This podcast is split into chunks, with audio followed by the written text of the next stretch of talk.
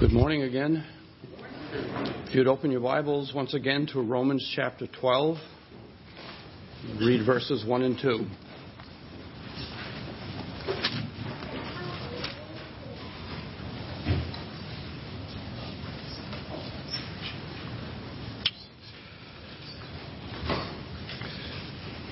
Romans 12, 1.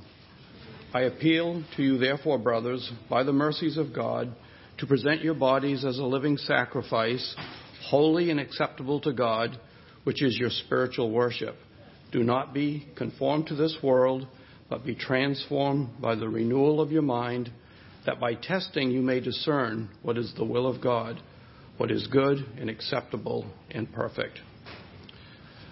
Father in heaven, we pray now that as we come to your word, that we will be in awe of it and that we will take seriously what you tell us here in your word.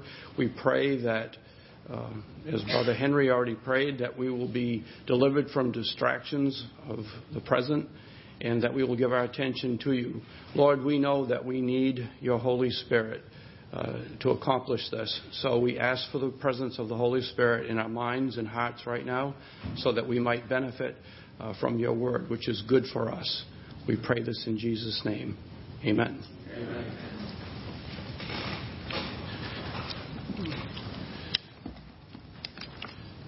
There's a saying, we don't really know where it came from. We think we do. It's attributed to Ambrose, the church father. Uh, when in Rome, do as the Romans do. And that supposedly comes from Augustine was going to go from Milan, Italy, to Rome. And in Milan, they didn't have a fasting day. That was the same day as they had in Rome. So he went to Ambrose, the bishop of Milan, and he asked him, What do I do? What should we do? He was going up there with his mother. And the answer that Ambrose gave is fairly long, but it's been boiled down to this When in Rome, do as the Romans do. In other words, the proverb means that uh, try to fit in with the customs, uh, with the place where you're, where you're visiting, where you're living. Try to fit in as much as you can. I noticed this morning I was pedaling on my stationary bike and I was looking at uh, your website and I was just trying to remember, remember a few of the names, making sure I had them right. And uh, I noticed on the very first page you have the same passage that I was going to cite here, where it talks about being all things. To, Paul says, "I, you know, that we should be all things to all men, so that by any means we might win some." So there you've got that. You've got Ambrose is saying, when in Rome, do as the Romans do. And then you've got Paul telling us in 1 Corinthians 9 that we should try to fit in wherever we can for the sake of the gospel. And then you have this Romans 12:2, which says, "Don't be conformed to the world." So what's going on? Paul says one thing in one place and one thing in another place. Um, and not only that, I've noticed on the screen this morning, and I've, i noticed online you've got it, and also in the bulletin, uh, you've got this thing here about loving the world. Of course, you mean what God means in His Word when He talks about we're to love the world in the sense of wanting to bring them salvation through the gospel.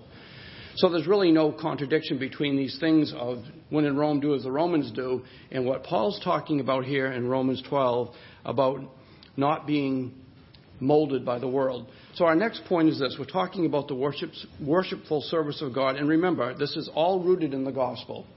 This, this is this big watershed point in the book of Romans where he says, I appeal to you, therefore. And he's saying, This is now how you ought to live as a person who has experienced the mercies of God in Christ. So I just want to make sure we understand that. We're not falling into some kind of moralism here. We're talking about the life that we should live as born again people. Okay, and so he's going to give us a negative and a positive here in, in verse 2 uh, about this worshipful service of God. Negatively, it involves an ongoing resistance to being shaped and molded by this fallen world. So he states it negatively do not be conformed to this world. You're not to let yourself be fitted to this present age, this evil age, as Paul calls it in another place. So you and I to resist conformity to the world. That means that we're constantly in the position in this world where we're fending off the ways of this apostate world, this world which is the prodigal son world. We've left the father's house, we've gone off into the far country as a human race. It's easy to think and act worldly, even if you're born again. We constantly are walking in this world and living in this world, and it's like picking up an accent. You know, if you spend any time in the deep south and you're around the people down there that are natives, you might find yourself picking up their southern accent. I knew a lady uh, in a place where I grew up who went and visited her son in the south. Uh, he was in the Air Force, stationed down there, and she went away for a week or two to visit him. She she was from the town I'm living in now. She grew up there and everything like that. And when she came back two weeks later, she had a southern accent. She never lost it.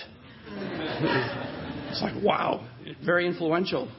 Well, we can be like that when we, we must not accommodate ourselves to the world's anti Christ ways.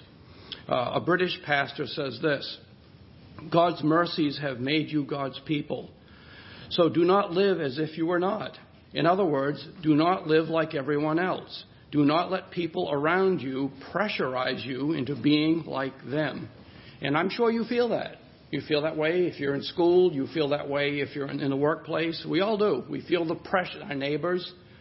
If you stop and talk to them along the roadway in your neighborhood, and they begin to talk to you, you feel, and they're saying ungodly things. There's a temptation to just kind of. I don't mean we have to constantly be rebuking them. I don't mean that, but there's a const, there's a pressure to be like them so that we don't offend them. Uh, are you caving in to the world's squeeze? Now, uh, there's an old British uh, commentator, and I only discovered him recently. I, I can't believe I didn't know that he was that he existed, but his name's William Burkitt, and he decided he lived mostly in the 1600s. He decided that he wanted to write a, a New Testament commentary, which he did, and it's you can buy it still in hardback. But it's online for free too. You just type in his name, William, and it's it's very handy. He was an Anglican, an evangelical Anglican, and he's got these short, pithy sayings in his commentary. And I, I checked him out because I just found out about him recently. By the way, he was the he was the uh, instigation for Matthew Henry wanting to write a commentary on the Old Testament, which he did, and he got all the way through Acts before he died, and then his friends finished Matthew Henry's commentary. But anyway, William Burkitt says this about this: "Don't be conformed to the world." And I want you to notice where he puts his emphasis. He says, Do not fashion or accommodate yourselves to the corrupt principles or customs, to the sinful courses and practices of the men of the world. In other words, he's saying, Don't be a disciple of the present age. Don't let yourself be squeezed and molded into the way the world is. Now, uh, he uses here, literally, this word world is really the word age, commonly translated age. And Jesus tells us that there's two ages. There's the present age and there's the age to come. The age to come is that age of, he also calls it the regeneration in Matthew 19:28 where he's talking about the world to come will be a world that has no sin, the world the planet itself will be renewed. It's the time of regeneration. But in the parallel passage, he calls it the age to come. So the age to come is the age of regeneration. It's the age of the new creation. Now, as you go through the Bibles, you trace this through, you find that this age, I already alluded to this, this age is also called the present evil age. In other words, it's filled with evil now. It's a fallen world.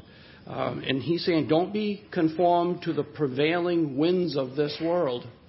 Uh, it's characterized by rebellion against the Lord and his Christ, evil passions, lies, false gods, uh, false doctrine, and the works of the flesh. And we have all those categories. We have those uh, list of works of the flesh in the Bible. For example, in Galatians 5, 19 through 21, you've got all these different kinds of works of the flesh. Jesus talks in Matthew, uh, Mark 7 about the, uh, the evil things that come out of our hearts. We're not to be conformed to those things. Uh, we're told that this age is under Satan's dominion.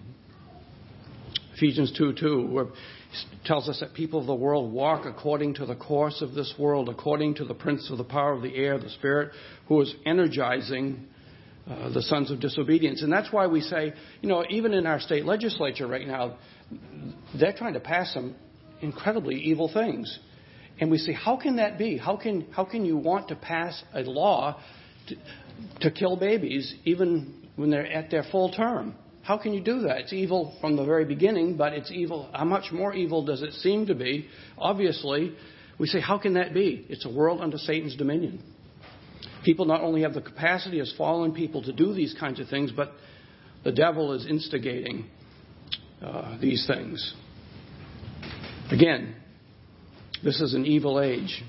And Jesus, to give you the whole verse, says Jesus gave himself for our sins so that he might deliver us from this present evil age. You have the same thing, Paul says this in Titus. He says, Our great God and Savior, Jesus Christ, gave himself for us so that he might redeem us from every lawless deed and purify for himself his own special people, zealous for good works. And I don't know why they did this, did this, but the word zealous for good works, it's actually zealots. Would it be zealots for good works? Eager to do them. Well, Satan, the God of this age, he blinds men to the reality of the gospel. He blinds men to the reality of their situation. He's got this diabolical ability, we don't know how he does it, to enter into people's minds and make them oblivious to the need for salvation. So that when you say it, it's kind of like that teacher in Charlie Brown. Wah, wah, wah, wah, wah. Remember that? It's, that's all they hear. They, it's like, yeah, yeah, yeah, yeah. Like, that's all they hear. And the Apostle John tells us that the whole world reclines in the wicked one. It, it lies in the wicked one. It's seated in the wicked one, if you want to put it like that. One writer put it like this He says, This word reclines or seated, it pictures the world as characteristically non resistant to and passively dependent on the power that grips the lost masses of humanity. In other words, the world just easily does what it does. It just drinks in iniquity. It's easy. It's the Broadway. The world is nestled in the bosom of Satan. And we find that very hard to believe. I wouldn't believe it unless the Bible didn't teach it, unless the Bible taught it. Uh, namely, that even what we, call good people, nice people who don't believe in Jesus, we're told in the Bible that they're under the power of Satan and that they're resting in the bosom of Satan. They don't realize that. If you told them that, they'd be very insulted. But he has the, the persuasion in their lives. Uh, Jesus describes Satan as the strong man who's fully armed. And unless he's bothered by a stronger one, Jesus is referring to himself, he says his goods are in peace. That is, they're undisturbed. That's why when you and I, when we witness to someone who's in this condition of being in peace, so to speak, they become angry and they become riled up because you're disturbing them. Uh, they don't think about reality. They don't think about, you know, if men only were, were aware of, if, if their eyes could be open to the hellish reality that they're facing for eternity. Someone prayed that this morning about present life is short, and eternity is long, yeah, it never ends.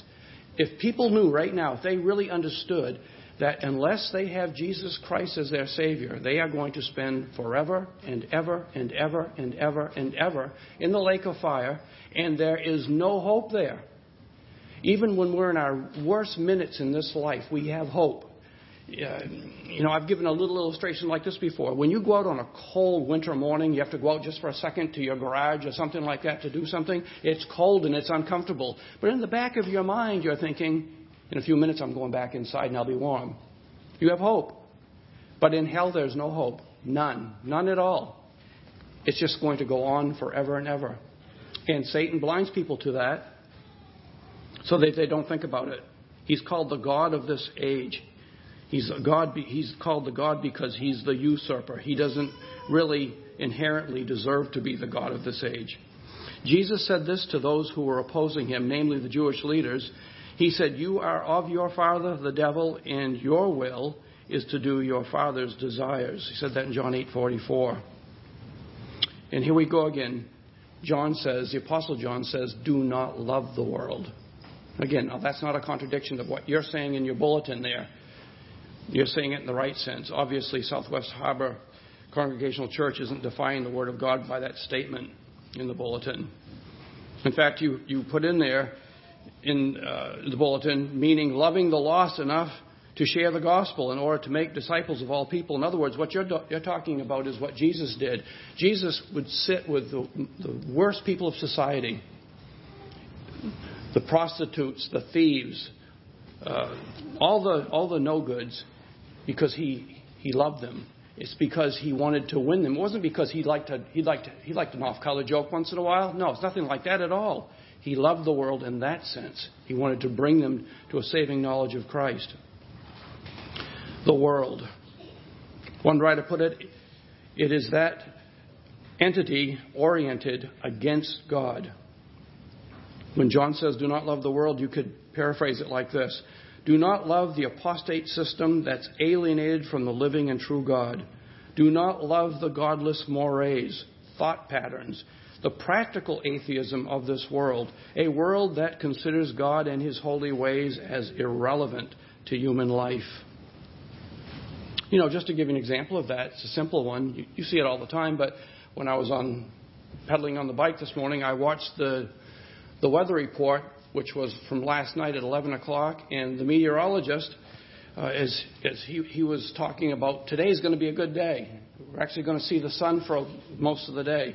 And he said, so if you go, when you, he said, when you go to the golf course this morning, he said the tee times are going to be stacked up deep. And they went on to talk about this is what we do with, we're going to do with our day. Now, I'm not saying that so, so I sound like, Lord, I thank you that I'm not like other men. But there's a sense you can say that as a Christian. You can say, Lord, I thank you that I'm not like other men because of what you've done for me, not because I'm so innately good. But that's how he was carrying it on. on. And then the anchor said, uh, well, he says, I think two weeks ago when we had those 80 degree days, we, we did up inland anyway, he said, uh, I think Mother Nature was just teasing us. See, there's no thought of God at all. It's just, uh, it's completely void of the world's minds. It's that system that, practically speaking, is atheistic. Well, John goes on to say, For all that is in the world, the desires of the flesh, that is, that bias towards sin, that Paul calls the flesh, the desires of the eyes and pride in possessions is not of the Father, but is from the world. That's an interesting expression there pride in possessions. It's translated in the Old King James and in the New King James, the pride of life. Uh, the old ASV says the vainglory of life. I like what the NLT did. It paraphrased it like this, and it's really, I think it's nailing it. Pride in our achievements and possessions. That's worldliness. See, that's what we're not to be conformed to. I think that's a big one in the church today. I think it's a big problem in the church. This pride of life.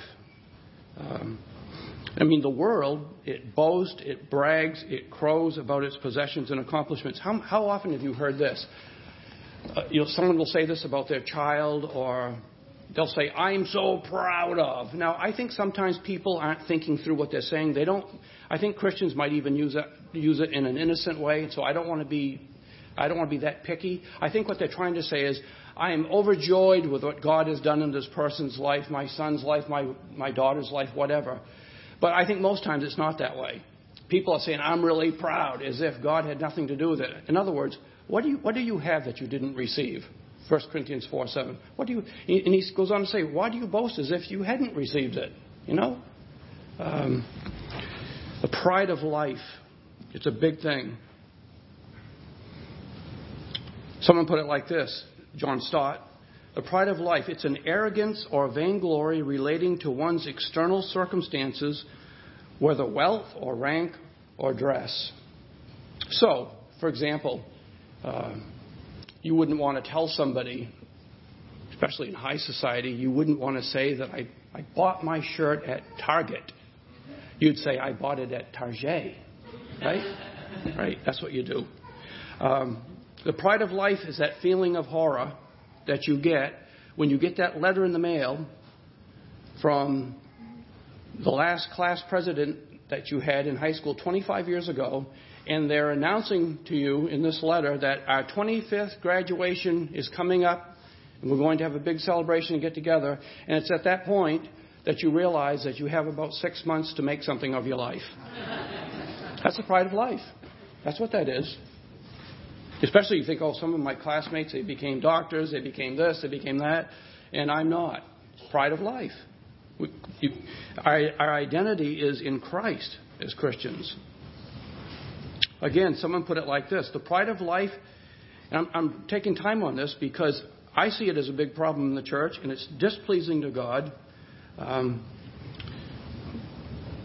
and we're not to be conformed to it. The pride of life, it's an attitude of boastfulness and a hollow self exaltation based on material possessions or social prominence. It is the disposition to show off before others on the basis of worldly possessions or personal abilities and achievements. So, for example, do you have friends or acquaintances um, that you wouldn't want other people to know that they are your friends because of, you know, they're on the lower rung of society? I mean, that's the pride of life. Um, you know, social media, and I have to be very careful here. I got in trouble on this in my in my church uh, in Poland. I was going on about this one Sunday about how social media has become an avenue for people to brag and boast all the time. You know, I, again, I got to be careful because you don't know why people put things on. I kind of enjoy when I see some of my relatives put things on because I can see what they're doing and so forth. But you know, I, I don't understand why everything you do you have to put a picture on it, and every time you go to a restaurant, you have to put the meal that you're having. I don't understand all that. Some of you probably do that, and I'm, you hate you hate me now, but uh, it had to happen sooner or later, so I might as well get it out of the way early, you know. But it's easy. It's easy now to to boast and to brag about all the great things. Look how great I am. Look how wonderful I am. Uh, and you know what? I've noticed that God has a way of bringing Christians down when they do that. One, one example that I experienced in my own life a long time ago, I was an eighth grader. It was the fall of 69. And they, in our district, they started combining the grammar schools. So they put all the eighth graders from two towns, Hudson and Kenduskeag, together in, in those two towns. So we had to leave Hudson. We had to go to the next town over to Kenduskeag for eighth grade. And so the first couple of days, they did all these tests to see, because it was quite a large class compared to what it would have been. It was like 40 kids in that room. And so they gave us tests to, so they could split, it up, split us up into the, well, we used to call it as the class, the smart kids and the dumb kids. Okay, you know that's not very nice, but that's what it was. so, um, so some of us got into the smart part, and we got math books that showed that you know that these, this was some kind of an advanced uh, class for algebra. So when we came back to Hudson that night to pick up our bus to go to another place, I was pretty proud of that. Stinking little proud guy. And I had a friend in seventh grade, and I wanted him to see that. And I was holding my book up like this, and a friend of, a friend of mine who was got put in, into the dumb class on this stuff, he saw what I was doing. He picked it out, and he says, "Oh, sure." Put your book out there like that. I was humbled because I, that's, he, that's exactly what I was doing. It was a pride of life, pride of accomplishment, which back then I couldn't have uh, said to you, oh, I received whatever ability I have from, from God in that thing. Beware of it, folks. It's a, it's a bad problem, and God hates it. Do not be conformed to this world. Don't be molded and shaped by the world. We're called to resist it. You know, we could go on forever and talk about some of the things that mark our society as the, as the pride of life or the way of this age, the evil way of this age. Uh, there are some prominent ones right now from different eras of time. You'll find that. You'll find that there's a particular sin or sins uh, that are prevalent. That these sins have always existed, but you know, murmuring's a big one today. Americans murmur, you know, terribly with all that we've got and all God has done for us. Fretting and worrying. Jesus says it's the Gentiles, he meant unsaved people. It's the Gentiles that seek after all these things. They're zealously consumed with what are we going to eat, what are we going to wear. Um, Non commitment's another big one in our society. People don't commit to anything today. It's evident in the whole area of marriage. Incivility. Uh, if you don't believe that, just drive your car someplace. There's a lack of neighborliness. In other words, I see this all the time. Someone's walking alongside the road and cars will just zoom by them. It's like, well, if I hit you too bad, you die. That's your problem, not mine.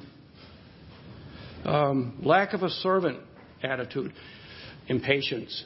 They've got a clock now in baseball. Can you believe that? Major League Baseball is using a clock. When I was a kid, if we went to Fenway Park, the game went by so fast you couldn't. I mean, a three and a half hour game was like, what happened?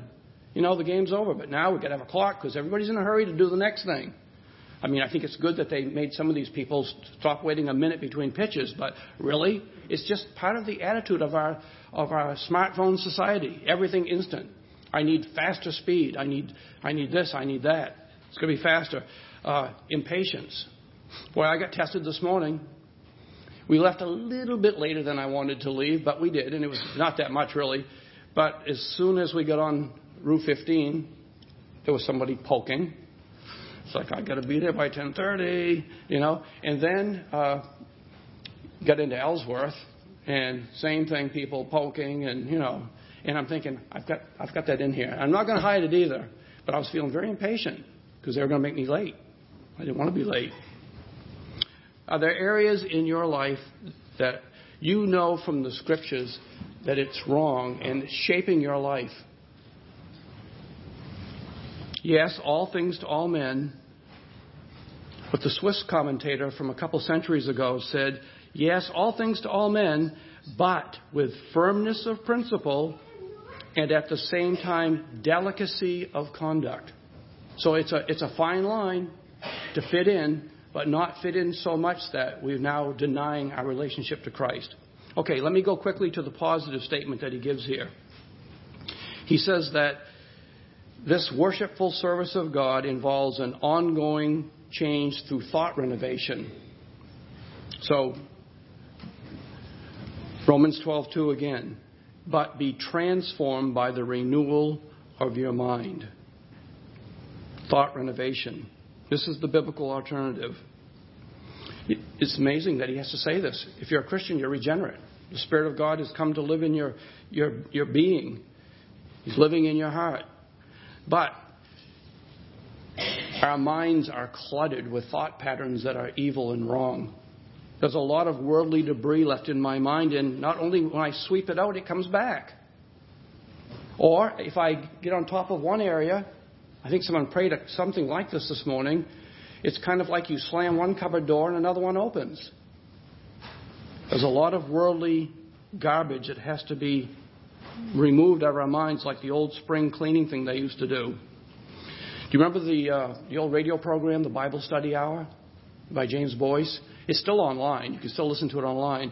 They had a, their, their theme there is this it's to help you to think and act biblically. Get your thinking right and so that you'll act right. Mind renewal, conduct renewal. As fallen beings, our thoughts are warped, they're skewed, they're bent out of shape. I mean, who would ever believe the things that are going on today? If you stand for what's right, the world's going to say you're evil. Isaiah 5:20 Woe to those who call evil good and good evil, who put darkness for light and light for darkness, who put bitter for sweet and sweet for bitter. Not trying to be political right now, but uh, the leader of our nation said a couple days ago that if you're a parent and you want to you want to stop your child from making a certain kind of transition, you see that happening in them. He said you are cruel. You're a cruel person if you do that. Evil good, good evil. Jay Adams said in a book a long time ago, in More Than Redemption, he says, again and again in the scriptures, we are confronted with the fact that sinful human thought reverses God's thought. So we need to be renewed, and it's not a one time thing. It's an ongoing thing, it's a work in progress. It's not a crisis event. I realize that there are times in our lives where we have, you can look back and you can say, This was a milestone in my life. This changed my life. This incident that took place in my life. But not every day is like that. Most days are the humdrum of life, if I can put it that way. And so we change gradually. That's why the Apostle Peter uses the word grow. If you plant something in your garden today, it's not going to be a full blown vegetable the next day. Douglas Moo says, This reprogramming of the mind does not take place overnight, but it is a lifelong process. 2 Corinthians 3:18 we're turned into the image of Christ from glory to glory or as the ESV puts it from one degree of glory to another. And that's where we need patience with each other folks. You need first of all you need patience with yourself if I can put it that way. Do you keep committing the same thing over and over again? But you repent. That's what we do as Christians. But if you've been at this, see, and I'm a, you're all strangers to me for the most part. Um, some of you have probably been here at this church for a long time. And so you've seen all the warts. You've seen all the wrinkles in the other person. And it's easy to lose patience with people. Patience is needed. This, this change, this growth takes time. Well, skipping over a bunch of stuff. It's my fault, not the clock. The clock didn't change, I did. Um, what's the outcome of a renewed mind? Listen to how the NIV puts it. Then you will be able to test and approve what God's will is, His good and pleasing and perfect will. In other words, as you are transformed in your mind and you begin to change and become different, the things that you once hated, the things that you once would have scoffed at, you say, This is good. I'm enjoying this. I'm enjoying the renewed mind that has led me to a change in my conduct.